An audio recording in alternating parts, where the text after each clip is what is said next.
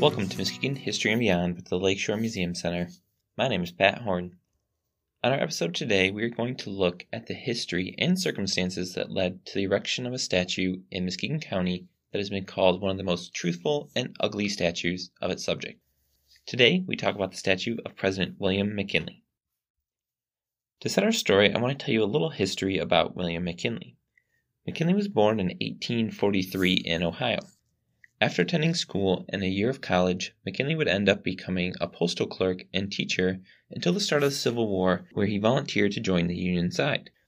McKinley took well to Army life and was promoted to a sergeant quickly, before eventually ending up as a major.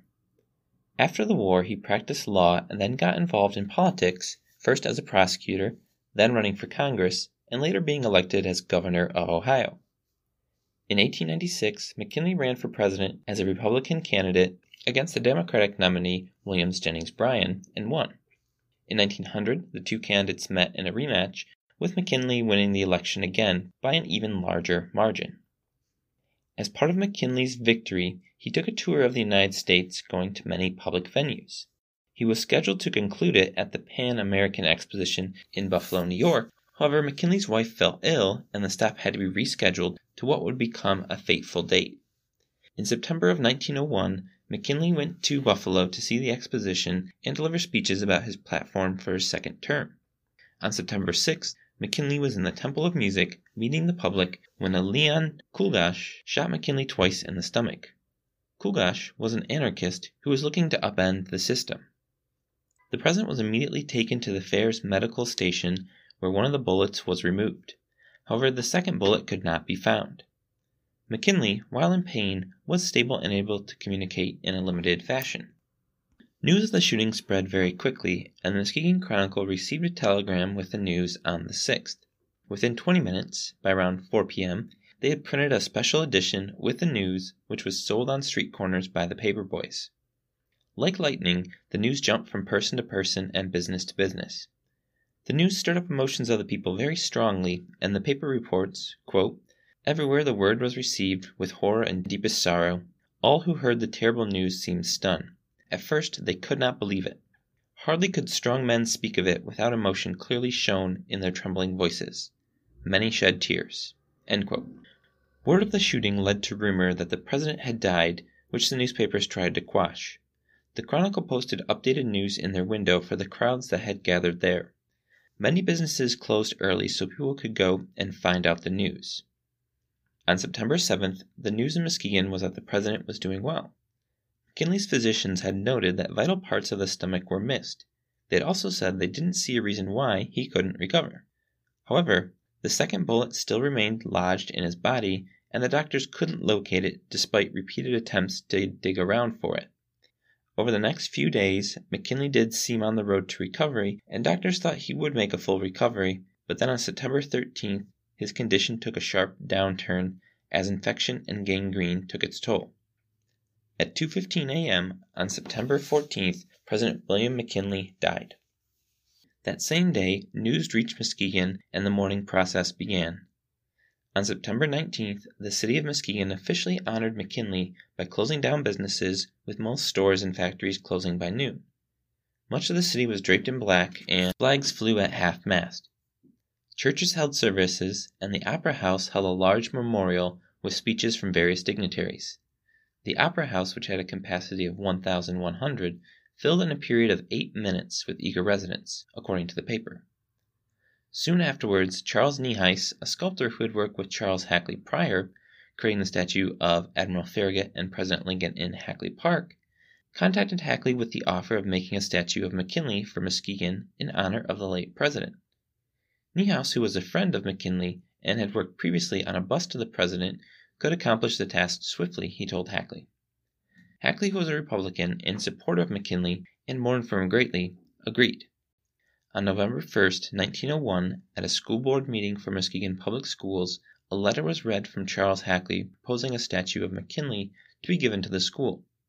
In the short letter he wrote, Dear Sir, it would afford me great pleasure to present to the public schools of the city of Muskegon a bronze statue of our late President William McKinley, designated and executed by Mr. Charles Niehaus, placed upon an appropriate pedestal, and to be erected upon a site to be selected by the board.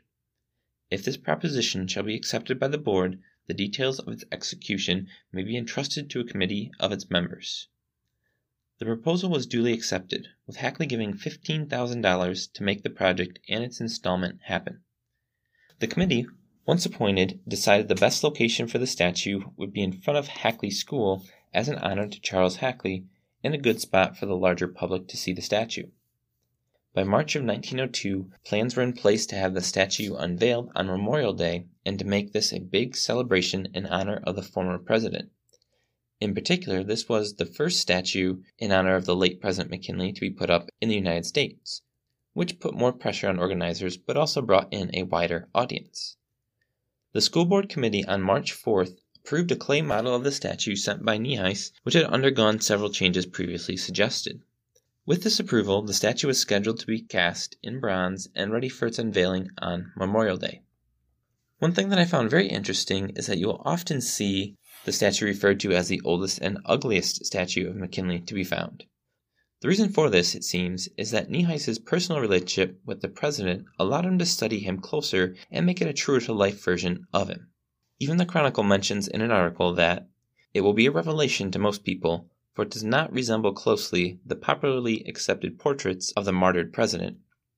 In the statue, McKinley is shown as older than in other images, having a large gut and neck, and being more bald than usually depicted. However, the paper acknowledges this is a lifelike description. The statue was made by Gorham & Co. Works in Providence, Rhode Island, and shipped on May 14th. For the dedication on Memorial Day of 1902, the city would see quite the sight.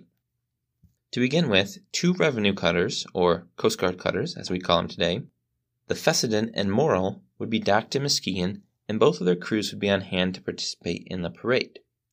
Word was sent and received from several Knights of Pythias groups and Grand Army of the Republic stations.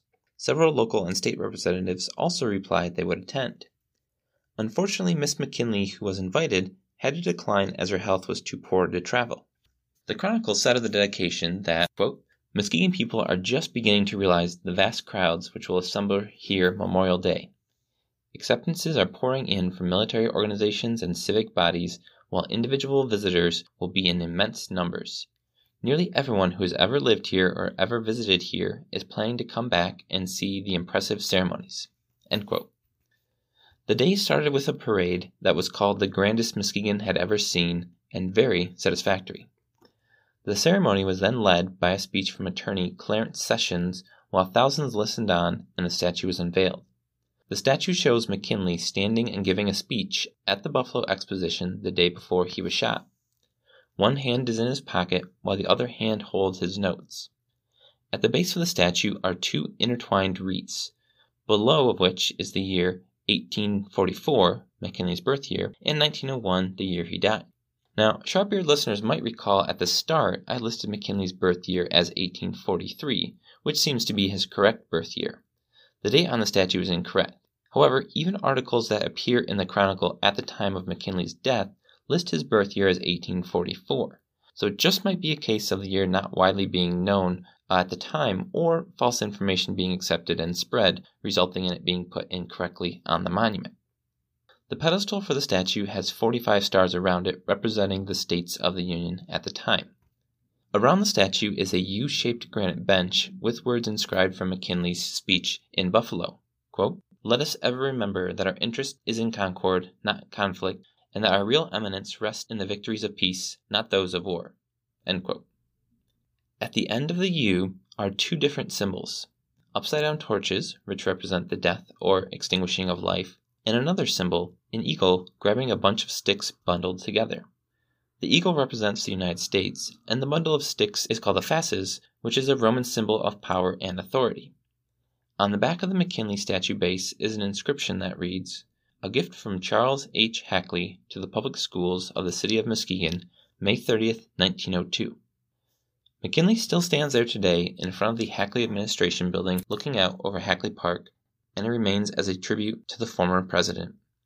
Thank you for listening to Muskegon History and Beyond. We hope to have you back in two weeks for our next episode.